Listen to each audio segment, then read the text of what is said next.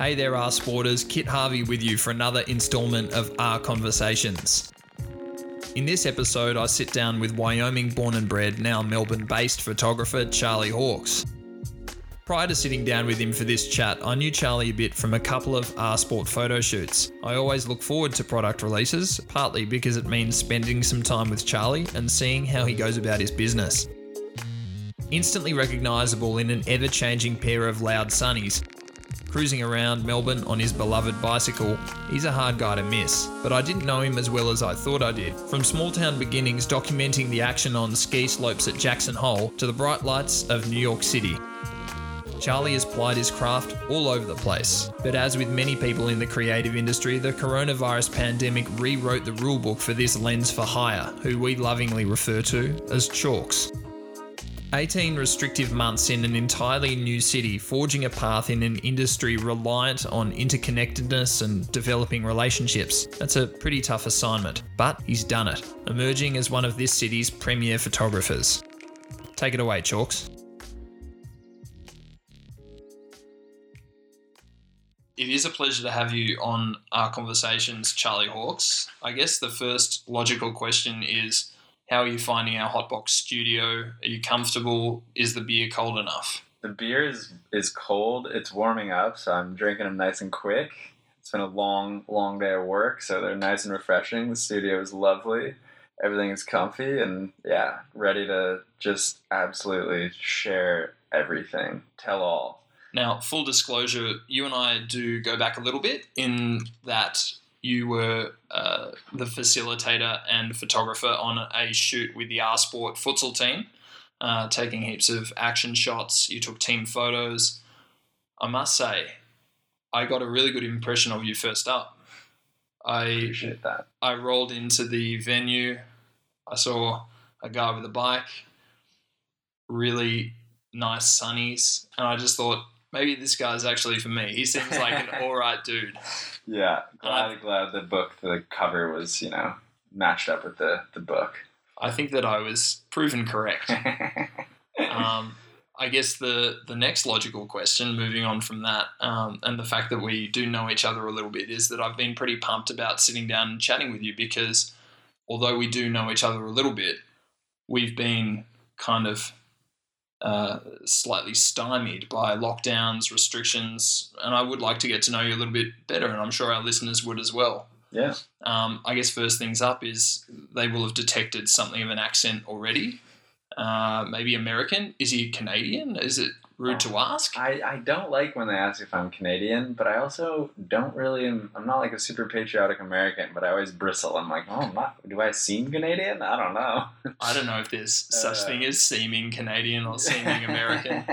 Um, but the first logical thing, and the where we'll go from there, is uh, I'm curious about where you grew up in Jackson Hole, Wyoming, which is not the first place that you expect an American traveling and living in Australia to say that they're from. I'm curious, I guess, what was that like growing up in small town America, and um, what was the thing that led you to pick up the camera in the first place and think, hey, maybe I could make a make a real go at it taking photos? Um, yeah, growing up in Jackson Hole was insane. It's the prettiest place on earth. I absolutely love it. I miss it. I've, uh, yeah, been stuck here. Not stuck, thriving here, but definitely wanting to have a visit home since um, the day the borders closed, March 19th, 2020. Um, doing it big down in Australia. Um, but yeah, growing up in Jackson was great. I skied my face off. I biked. I uh, played soccer. I, you know, rafted rivers, climbed mountains. Whole American dream, bucolic, Norman Rockwell, just perfect upbringing. Um, and through that, yeah, through mostly the sports, the skiing, um, especially when I got into freeride skiing after I quit racing the natural gravitation is to document what you're doing and i enjoyed being behind the camera as well as being on the other side of it but um, i suppose i was the better of the crew and ended up doing a lot of that and that kind of translated into an interest but not like a passion when i was a teenager or anything. You know when i look back i definitely noticed that i, I had a camera like you know my mom's sony x slim i remember it was like the size of a deck of cards probably had as many megapixels as like an iPhone two, like so horrible. But um, was always taking pics, and then yeah, I was uh, ended up at art school out in New York, like 90 minutes outside of New York City. Um, and I was there crying in a counselor's office like the third week of school, just not sure why I was there. I wanted to be a professional skier. That was like, I told my parents, I was like, I'm not going to college. I'm going to go, you know, ski around the world and jump off cliffs and somehow make a living and not die. And they were like, no, no, you're going to uni, school, college, uni. You guys say uni. I'm now like absorbing it, but like, I still want to say college, but it's like confusing. But yeah, my college, your uni. Um, studied, ended up studying photo there because the counselor who I was sobbing to was just like, "Well, what are you interested in?" And I was like, "Oh, I have these cameras from my grandfather, these film cameras. I don't know really how to use, but he's this like cool photographer, and I'd like you know I have these laying around." And he was like, "Go sign up for photo classes. It's like literally happening right now, and if you don't sign up today, you can't join the program." And I like full Harry Potter, like sort of ran down through the campus and went to this like photo lab. It's like this barn in the woods, and there was a sheet on the wall where you had to literally just write your name, um, like old school, just sign up. And I was the 50th of 50 spots, just wrote my name on the wall. And um, the next week I was in Photo 101, taking a bunch of stupid, bad pictures for a fairly long time before I kind of found a groove shooting mostly my friends and you know girlfriends people who were near and dear to me. That's like what kind of became my passion. And i you know moved to new york city as most people from my school did when i finished uh, my four years and my degree and had to go at trying to be a fashion photographer worked as a photo assistant for a million different photographers learned so much traveled the world carried people's bags and set up their lights and focused their lens on beaches across the globe and had a blast doing it. But like, don't think I really was cut out for that world. And after leaving New York, fleeing a kind of a hard, fast lifestyle that was getting the best of me. Um, I was back in my little hometown, you you know, small town USA, just skiing, working at the ski resort, uh, doing some like terrible photography, just taking pictures of empty condos like for real estate listings, and you know, still keeping up like the friend party picture game um, a bit. I ended up falling in love with a girl from my hometown who was like a good friend of mine's cute little sister, and she was moving to Australia soon after we got together, and she kind of half tentatively asked if I wanted to go, and I said yes, and I followed her here and showed up and kind of found my swing of things taking pictures of people having fun in social situations and somehow it's trying to sell something often which i've come to really enjoy. I guess there is a difference between you know going around sort of doing street photography and doing photography for yourself having exhibitions that kind of thing and making ends meet. Yeah. Um, how did you go i guess arriving so soon or in fact basically the day before we went into one of our first 2020 hard lockdowns due to coronavirus.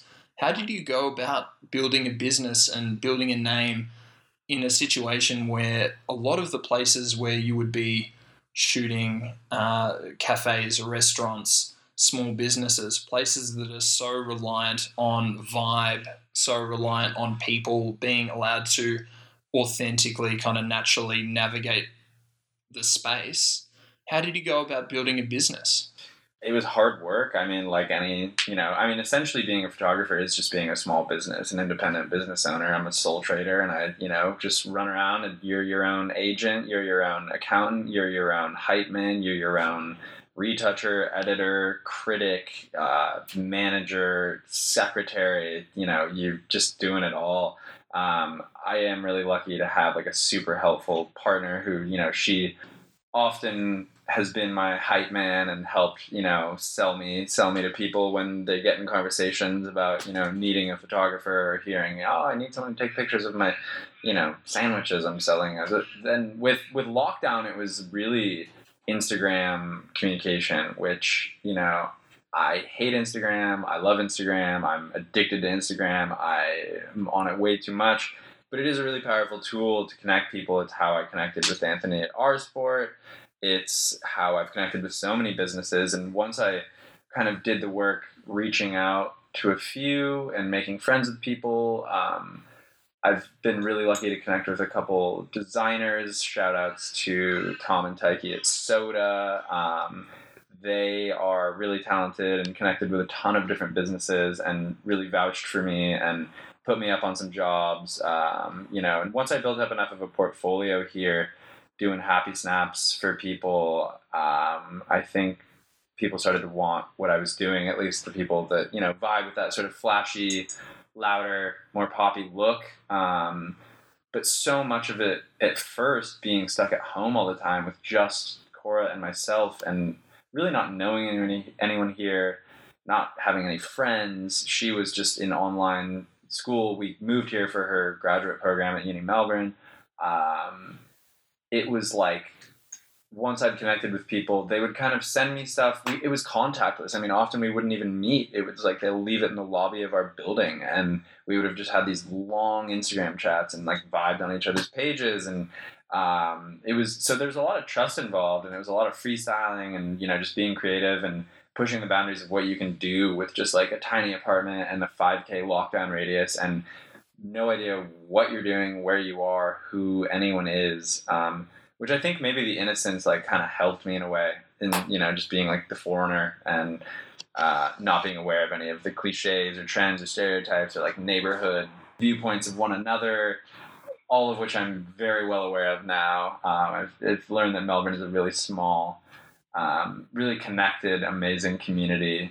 Everything that comes along with that, but people really like there's an I would say max two degrees of separation between anyone I meet. Like you can walk into a bar, run into someone you've seen somewhere, they know someone you know, whatever, and that also translated to shooting. And I think yeah, I've just been really lucky to be meeting a lot of the right people and working hard and loving taking pictures and just like making it work.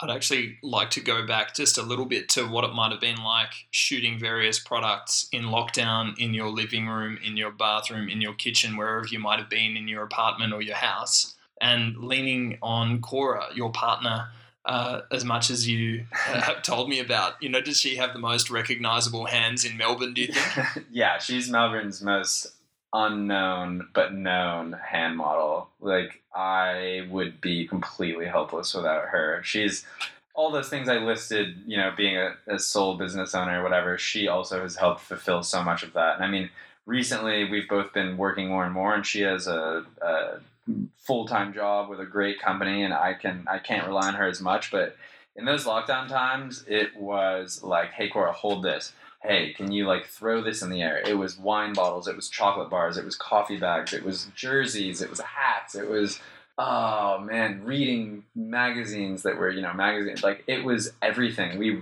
rinsed our the two house we've now moved into our third apartment townhouse. We had a tiny little horrible apartment, a nice house townhouse and now we're in a great townhouse we've been upgrading but the last two i couldn't find a corner that i had not photographed for some brand that had trusted. I mean, you know, we couldn't even invite people in for a cup of tea. It was like awkward masked meetup outside the crib, little maybe elbow bump, and like sweet, like I'll email you some JPEGs in a few days, man. And um, so I've been yeah really fortunate to meet a lot of people that trust. But going back to Cora, you know, got to give her the big shout out. She's the real person making it all happen behind the scenes. That hand, like I cannot even tell you. It's um it's it's great. We've made a great partnership, and I now the company she works for, we still um, get to work. I shoot a lot for them. She works for this company, Great Wrap, a local Australian company doing really cool things in the sustainability sector.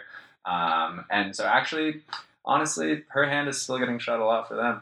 Look out for that gecko ring on the thumb. Um, yeah, you'll see it. Nice, nice, long, healthy nails and a gecko ring on the right thumb. That's one for our listeners to keep an eye out for on uh, on your Instagram Chawks, C H A W K S. It's one of the more recognizable Instagram handles I reckon going around, and it is fun. It's um, Anthony and I often have a laugh together. Oh, big Chawks, Chawks yeah. is coming down. Yeah. We love to hang uh, out with Chawks, and um, it's it's a pleasure to be able to do that tonight. Um, I guess uh, moving on slightly to now that restrictions are easing a little bit, the coronavirus situation, uh, now that things are sort of easing up a little bit and opening up, um, how have you found that? And has it been a, a big shift from, I mean, you were so self sufficient and so autonomous. Hey, bring the thing to my house, I'll shoot it, make it look amazing, which you did, Thank to you. being able to actually get back into the world and, and authentically engage with environments? Yeah, it's been exhausting, exhilarating, exciting, a lot of EX words, um, alliteration, on and on. Yeah, it's it's so good. I mean, because we were, I mean, I literally moved here the day the borders closed. So the Melbourne I've known has just been this really pared back, almost non existent version, um, which now being able to kind of grab the bull by the horns and get out here and yeah have like meet people that I've known kind of intimately through email exchanges and Instagram exchanges but never even met and have these IRL meetups where it's like oh my god it's been I would say 99.9% always superior to like this weird disjointed distanced version of you know collaborating because photography is so so collaborative. It's it's it is me. I'm autonomous. I'm very self reliant, et cetera, et cetera. But the moment you get more people in the picture, especially when it's like a good group of kids and there's not too many cooks in the kitchen, and I mean, it mm-hmm. doesn't have to be kids. It can be grown adults. It can be whoever. The right group of people, you can just make such good stuff, and there's such a nice amazing, diverse, talented group of people in this town that I've come to know through various different little webs of interconnected people and getting to you know put faces to names and put a voice to like a series of words you've read on an instagram chat um, over a glass of wine at one of the many amazing spots around town has been like truly joyous. Um, and i yeah my sleeping habits in lockdown i became a real old man. I used to be a total night owl and never slept. And now i'm like hurting for my sleep, but staying real busy. And, you know, I think we like really deserve to kind of burn both ends of the candle for a while after sitting inside for too long, kind of waiting patiently. burning all three ends. I um I definitely know how that feels. Um, I think it might be the natural optimist in me.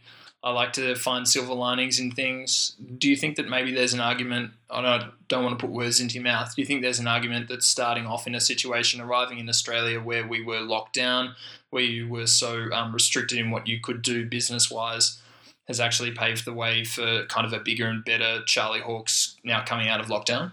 I completely agree, and I'm actually like kind of having a chill because like I just had this realization that I've never actually had, which is that like it, I I had been making and the okay the classic way that photographers and what I learned make money in the industry, not working as an artist, but you know work you work your way up from an assistant, third assistant, second assistant, first assistant, and you're doing your own work on the side, but then like you make that shift and.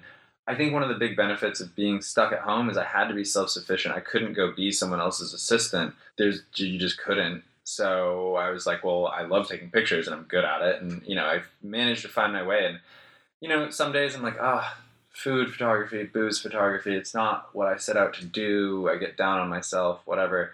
And it's only still you know part of my business. Um, there's and I I've come to really love it. And I've you know it's it's a way that people engage and connect and um, be together. And you know all the pictures of mine that I've recently found most successful and fun and that people jive with whether it's through Instagram like count just hard feedback or you know what I see people reposting putting on their stories asking me to send them a JPEG in their email like oh I want to post this send it to my mom. It's been pictures just with people with new friends just out blowing my flash up in fun environments, blinding people on the dance floor, blinding people at the bar, and um, yeah, just kind of capturing my life. And if I can translate my life into my work and you know make them kind of one and the same, then I'm like super happy and feel really successful with that. Yeah, if I could jump in, that's kind of almost you've, you've kind of taken the words away from me in a way, in a good way. You've you've said the thing that I was just thinking, and it's that you, uh, from my impression as a non-photographer, as just kind of a guy in the world, you find a way. When I look at your Instagram, you find a way to mesh your everyday life with the, I guess, brand building financial side of the businesses that engage your services in a way that is actually super rare and you don't see every day. Um, that's my own personal opinion. And is that sort of something you seek to do? Or does it kind of automatically kind of happen? I think it's been just kind of happening.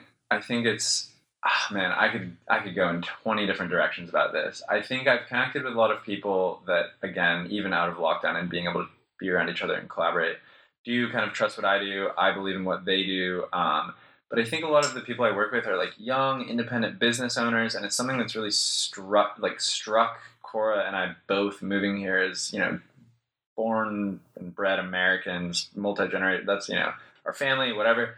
Is that there's like a lot of like opportunity here and like younger business owners, and I have friends who are in their mid twenties that have thriving businesses that can like hit me up and be like, "Hey, come do those fun flash party photos you do."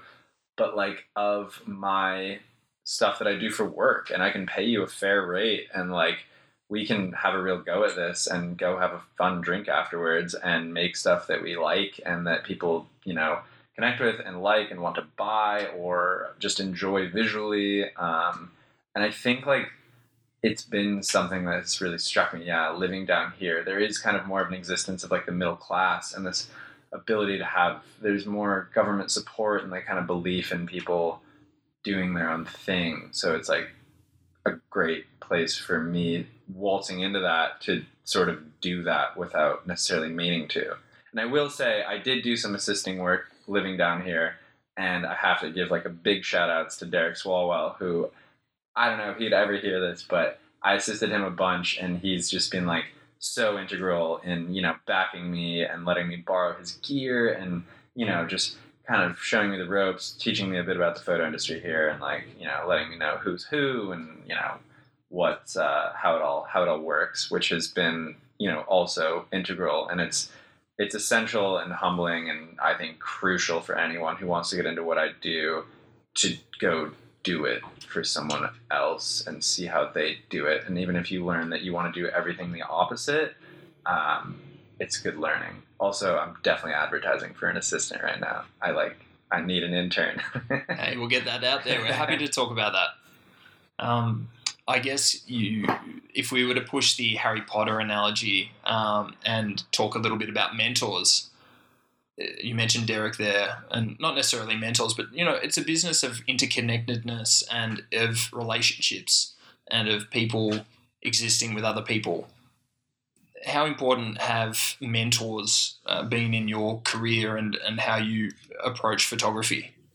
Oh, absolutely everything. And I mean, you know, I know that I don't know if there if I have to inject a sporting angle into this because they, you know we are loosely talking about or based around sports in this in this platform of this conversation. But coaches growing up, I mean, I had this dude Trevor Hyatt, crazy skier guy, had like smashed his face in this horrible accident and was definitely had a few screws loose in his head he had literally faceplate screws and I think some were loose. He was a nut, but like so positive, so just like all about, you know, envisionment, envisionment, that's not even a word, like envisioning things, like, you know, what is like seeing, like it was teaching us how to ski and see the line that we wanted to ski, the tricks we wanted to do, feel ourselves stomping it and skiing away and pumping our fists and being like, that was the best I could do. And then moving into you know my professors i was so lucky the school i went to um, for photo you know really famous world respected photographers larry fink my advisor he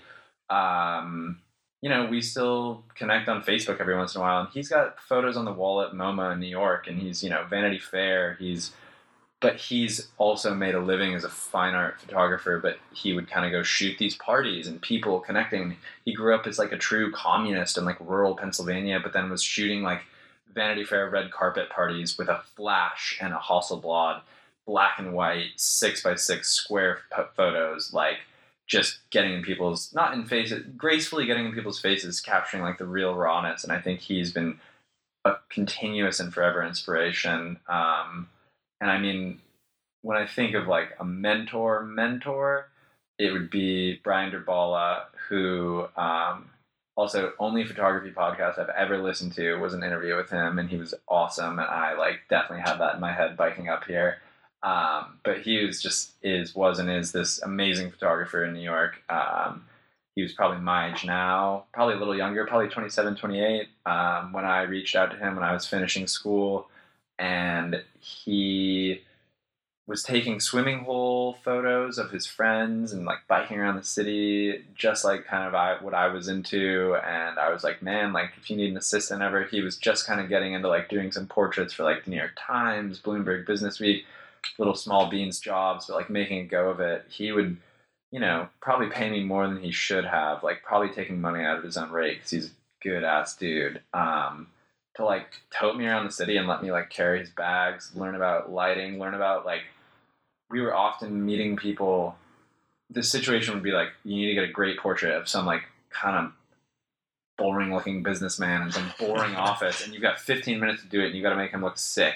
And just meeting someone, and what I learned from Larry Fink and from him, it's like the first thing you do is don't even take your camera out, connect with someone, get to know them, meet, build up a rapport, and then you can start doing your thing when they like kind of let their guard down and feel comfortable. So yeah, those guys and my grandfather, who you know, serious photographer, black and white darkroom, shooting four by five, like big, like the camera where you go with the accordion, like under the dark hood, landscapes, like um, self-publishing books, uh, amazing painter. There's just like there's so many, but um, and I guess I have to also add because I don't want to forget the ladies. Um, my godmother, Christina, Christina Loja, she's the best photographer in America um, straight up like actually just like classic American socio documentary fine artist, like amazing, such a good photographer, and like just grew up around her, and she's why I moved to New York, why I stuck it out. She was my mom when I was like starving and burnt out and hungover and broke in New York. I'd always go to her house for like a you know roast chicken on Sunday and like a kick in the ass and some good hard like downtown Italian like Jewish New Yorker mom, like Woody Allen character, just like wisdom. Um, so yeah, I'm listening bunch to, of them. Yeah, I'm listening yeah. to your talk, and it's almost like, gee, I wish I could see the movie of this guy's life. There are some larger than life characters, uh, obviously a lot of influences.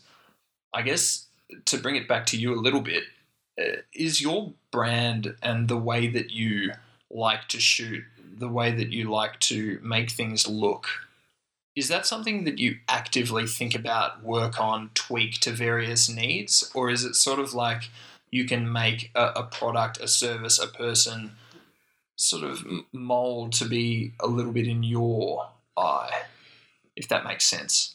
Mm, yeah, that's interesting. I mean, it's like I was saying earlier, it's definitely photography, especially photography post lockdown life, is so collaborative. And, you know, I am a service, and it's it, it uh, photography occupies this bizarre place between like art and science and commerce. Like it's this mechanical tool that you can make artistically appealing images with to sell things for capitalist bastards. And I'm not like some, you know, rah rah super left. I mean, I am, but like, you know, I'm, I'm, it's, it's crazy because like the goal is to get to the point where you're making a great living off of just taking pictures of what you want and that intersects with people who are going to pay you that um, i definitely find that there's times that it's just a job and times that i like really believe more in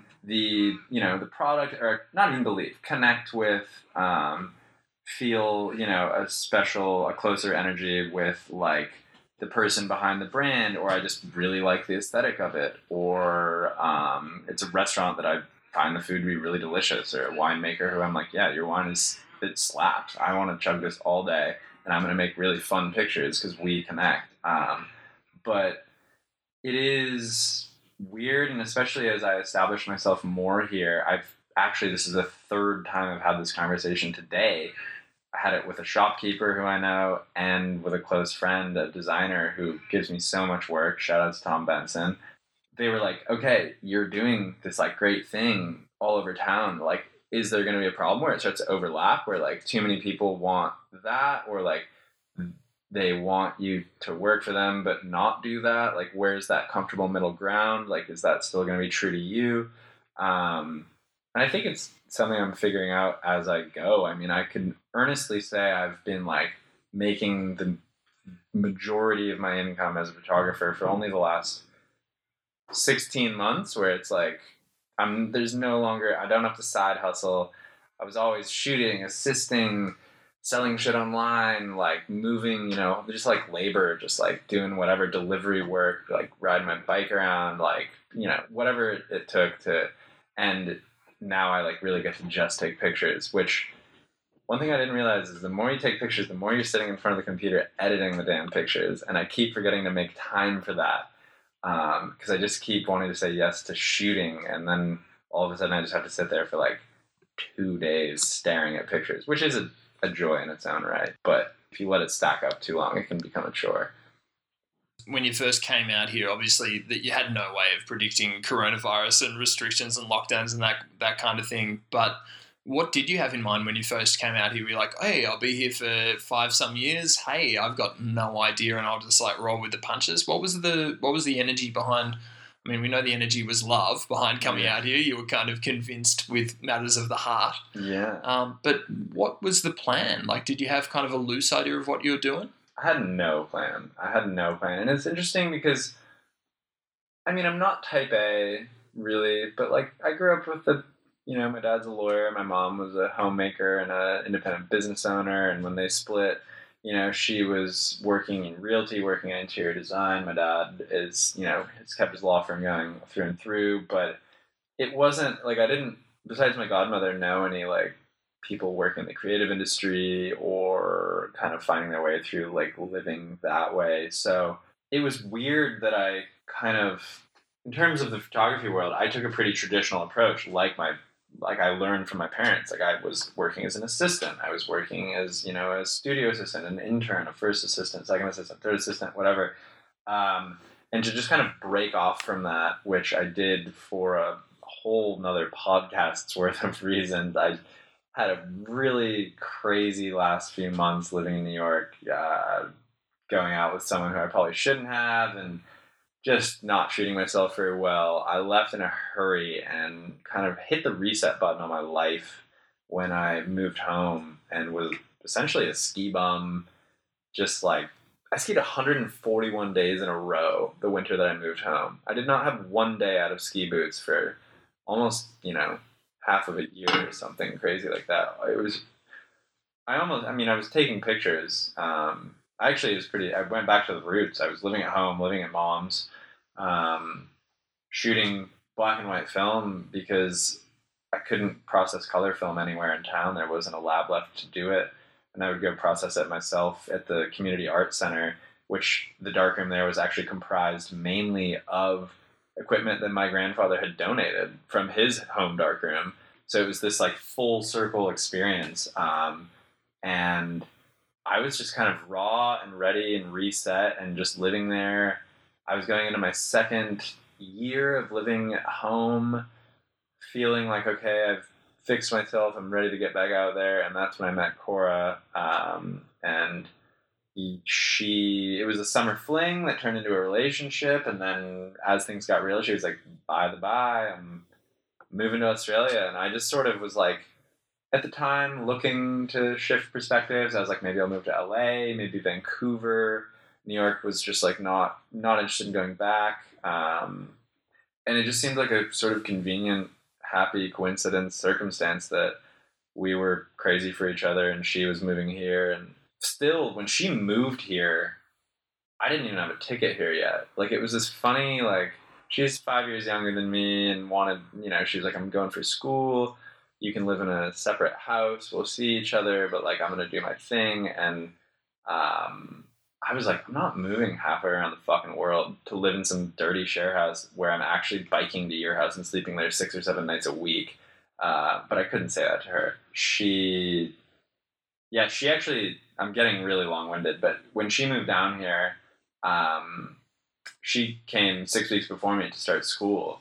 And I was working my ski bum job back in the States and she messaged me like two weeks into it and was like, "So I've like had this realization during yoga class," and I was like, "Oh, cool, what's up?" and then she didn't reply for like three hours, and I was like oh my god, she's gonna tell me not to fucking move to Australia. You're like hanging on it. I'm like, I'm freaking out. I was working my dead end ski bum job, like out pretty much just like, I don't know, drinking beer in the woods and doing other stuff and just not being good. And I was like, all systems go, like, my life is hanging on a precipice. What is going on? Please and then tell me. she responds and is I had I, I think I'd refrained and I didn't send her too many like what's up what's up what's up I was just like what's up That's like, one-way mood killer. sweating it yeah and yeah. she was like I realized we should like live together when you move to Australia and I was like fuck sakes thank you oh my god like of course duh like and then yeah um I just like got on a plane my I had to move my flight because COVID was becoming more and more of like a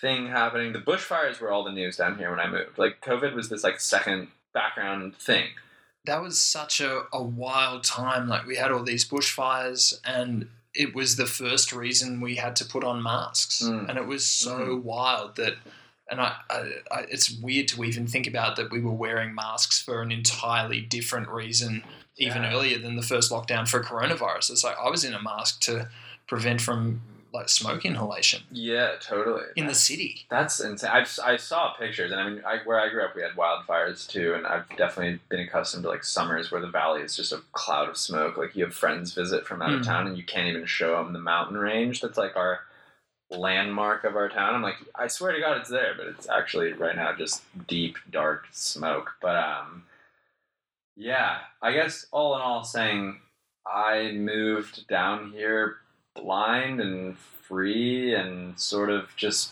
ready for whatever came at me, which I think is uncharacteristic of myself. Like, I really don't think, I think it had to do with just moving home and kind of hitting the reset button and being ready for whatever was next. And I think it, like, really could not have panned out better. I mean, we play the, like, what if game sitting Hmm. there. You know, you can't not when you're sitting at home on the couch in a faraway land with no fucking friends in an apartment with some girl that you've been dating for like six months and you're crazy about each other, but you have no idea what's going on. And we're just like, you know, fast forward to now, we're both like working, loving it, have a huge social life, a total scene here. And instead of it being like, what if we'd gotten home? Yeah, it's like, instead of like, how do I say this? Yeah, now we're like, thank God we didn't go home. Like, I feel like we're being rewarded with sticking it out.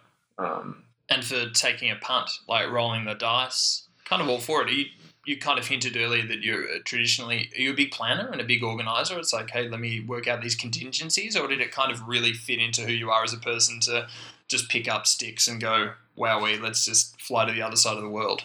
Uh, I guess I'm not. When you put it that way, I'm definitely not a planner. I'm just learning how to use my calendar. Like the busier I get, the more I learn that it's not only work. You have to like put things like coming to do this podcast in your Mm. calendar, or you will forget. And I am such a yes man. I'll say yes, and I love to go do anything. But like, I'll say yes to five people, and then just forget all of them and be at home. Like, I feel like I have something to do. and Uh, five people are like, that yeah. Chawks has done it again. Yeah, and I, I don't want to say I'm a flake. I mean, I, I, I keep my commitments. I'll, I'll be instead. I'm, I'm kind of an over pleaser. I'll then bike to all five obligations, but kind of be like half present for each. So I'm trying to work on that. I genuinely feel like you're just telling my life story. yeah, I really relate to this in a big way. yeah, but yeah, it, it was uncharacteristic, but I suppose characteristic to just sort of yeah. uh, It, it's characteristic of me for sure to be like a lover and just sort of like really just head like just head over heels um and like I don't know. I couldn't imagine just being like, all right, yeah, cool, move to Australia, have fun. I'm gonna like stay here and ski and do whatever. Like working at the resort that I've grown up skiing for twenty some odd years. Um, and yeah, like I can't keep saying enough. Like taking the plunge was just the biggest payoff because when you really don't know anyone, you really gotta like know yourself and get to know what's good about you and what you can selling points and how you connect with people and I mean, you know, we're all in our, you know, we're not like kids anymore, and meeting people as an adult is really intriguing because you connect over who you are now rather than like things that you grew up doing, um, which I find like super valuable. And again, coming out of lockdown, it's super rewarding to know that you can just move halfway around the world following some girl and find a whole new life. Be greeted with like more or less a, a clean slate. Oh, hey, you're that skiing guy. It's like Yeah. I bet that hasn't happened once. No, no. People are like usually like I've never seen snow. I that's me. yeah, yeah. We'll have to go shred this winter. We'll have to get up to uh, what do they call it, Thredbo or something? Or- Thredbo, Falls Creek, Yeah, Like, yeah. Have you done much? I mean, I, you probably haven't had an opportunity at all to check out the Australian skiing scene. Mm, I- Do you know much about it? my poor dad paid an arm and a leg to pay to mail my fucking boots down here because I was just being a princess and I, you know, had when I was working at the hill at home, I got like good employee discounts. So I bought like I wasted my entire pay on new gear as you do. So I had these like really fancy boots, custom insoles molded to my feet. Da da da. He mailed it all down here, and the way the lockdowns worked out, I never got to actually go get on the snow. So I've researched, I've heard a lot, and we're actually really looking to get over to New Zealand because it sounds like that's like you're trying to ski where you should go. But I really I want to ski in the gum trees. I like that sounds fun. It's some of the freshest air that you'll ever breathe. Mm. Genuinely. You're looking forward to hitting the road a little bit now that summer's coming around. We had our first official day of summer, and you can tell because this 70s loft apartment type setup above the warehouse is sweltering. Are- Yeah. Are you planning to hit the road? Yeah, I don't know about in the Barina, um, but we will be hitting the road. It's been a great little addition to just scooting around town with the uptick in business and shooting and being all over the place. It's great to not be like gingerly loading my gear into an Uber when I can just throw it in the back of a Barina that literally could not be more broken already. Uh, but I definitely park it a block away and show up on foot because I'm a little embarrassed to park it out front because I don't think it matches the quality of the output of my photography.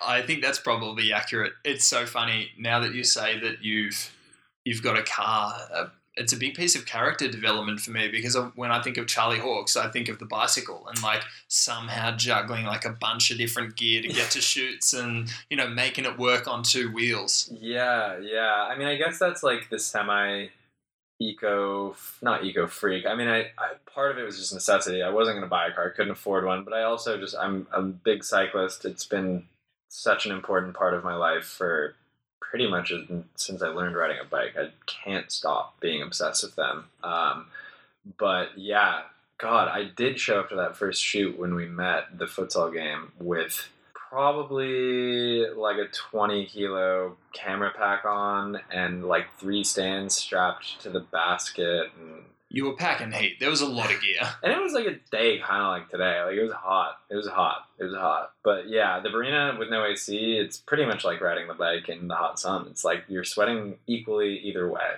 I did love that. I just I just had this thought to meeting you for the first time. I just my mind's gone back, and I did earlier. I mentioned the sunglasses and that my well the glasses and my eyes were instantly attracted to them. I thought, wow, I would love a pair of those.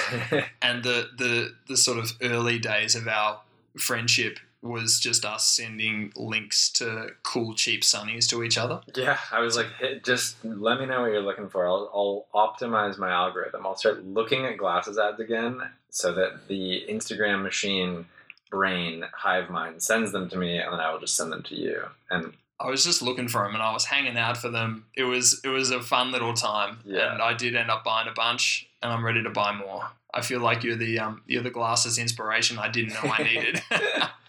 uh, I'll take it. I'll take it. Sometimes I feel like a bit of a kook, but you know, with the hair falling out of my head, you have to have some bit of intrigue on, you know, the the money maker. well, success. You've managed to achieve it. The ones you're rocking today are really nice. Come emerald green numbers with thick rims, real nice. Yeah, shout outs to local Aussie glasses makers. Don't know how to pronounce them. Ray, Ray, R A I E. I think it's some gals up in Queensland. Little ladies sunglasses brand, but We know. love local. Yeah, exactly. Support local, and I, I guess to just continue rambling, even though I'm like starving and exhausted. We'll bring this back full circle, man. You don't need to apologize for Oh yeah, that all that in saying and tying back into it all, I suppose the kind of independent spirit that exists. I mean, I think of it as an island. Like Australia is this big fucking island full of not that full of all these people, and it's far away. And I think I didn't know that moving here. And I was pretty used to like Amazon second day Prime for free and this like instant accessibility. And I think being kind of out here in the middle of the ocean, the Australian spirit that I've really connected with as this like Wyoming night and sort of like American, like we have a pretty like pick up by your bootstraps spirit in our town. And I think that really is prevalent here. And people just kind of get it done and make it for themselves if they can't find it. And that's what I definitely think that I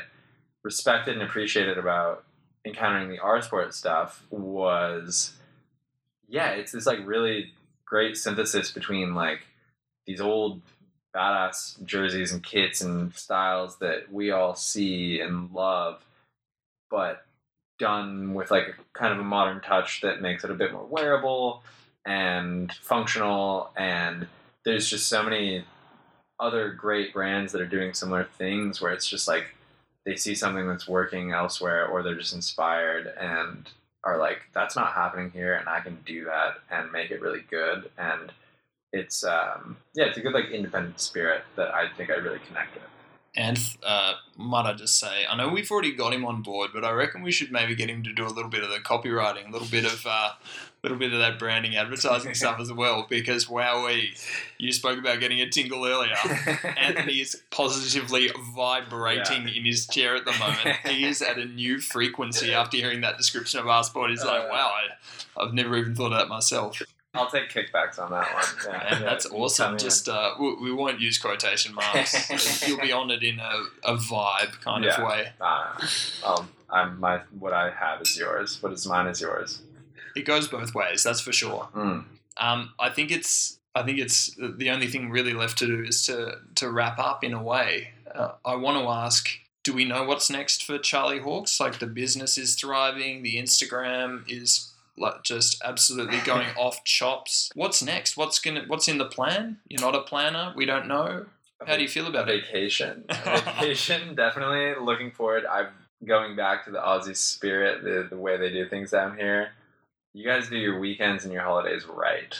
That is not something that goes on in the capitalist fucked up machine that is America, especially living in New York City. It was like if you weren't working seven days a week and burning it at both ends and just being like kind of burnt out piece you were kind of looked down upon. I think it is actually healthier and more productive and overall better to work a hard five and really enjoy those two days off.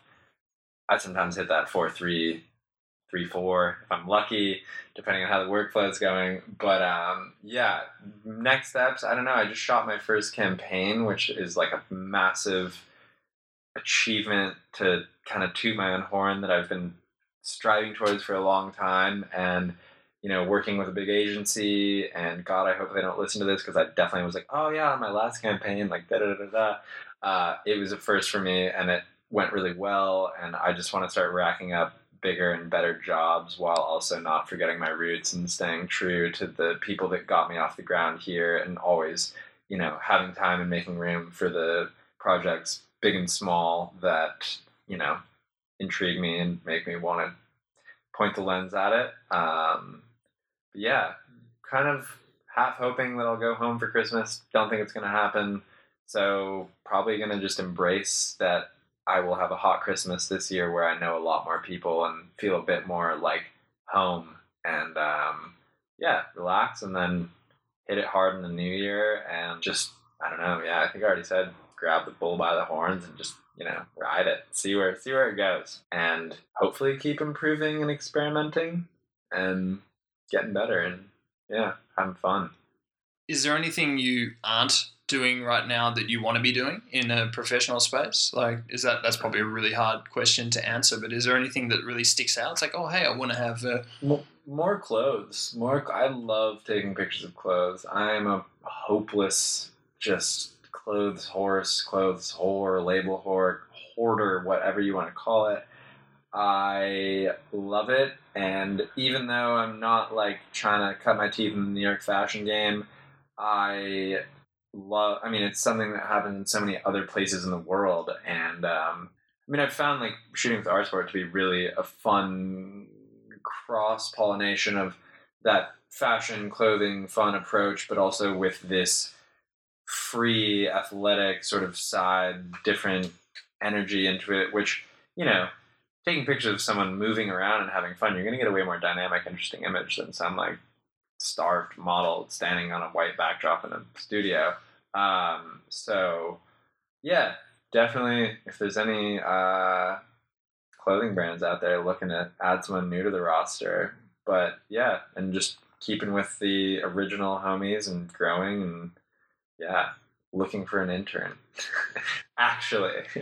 Speaking of adding to the roster, I really would like to just put you on the spot by way of finishing up. Uh, you were on the original R Sport roster, didn't play one game, spoke a massive game, but I'm going to put you on the spot here and now. In, well, now, actually, it's towards the end of 2021. In 2022, can we count on at least one on court, on pitch appearance from Charlie Hawks with R Sport Futsal Club? I'll put it in the back of the net. And he's got a pathway appearance. to the net. Yeah, Love that. Yeah, yeah. I I think it's got to happen because the organized approach to like being like on a roster, being on a calendar, like being held accountable, I think is the only thing that's going to keep my lazy, over busy, overworked self from just like ignoring exercise entirely. And I would love to go kick the ball around. And uh, yeah, if anything, I don't know. Maybe I won't guarantee a goal, but I'll be cocky and try and own it. It's more than enough. Charlie, we would absolutely love to have you as part of the team. Yes, sir. I'll drink to that.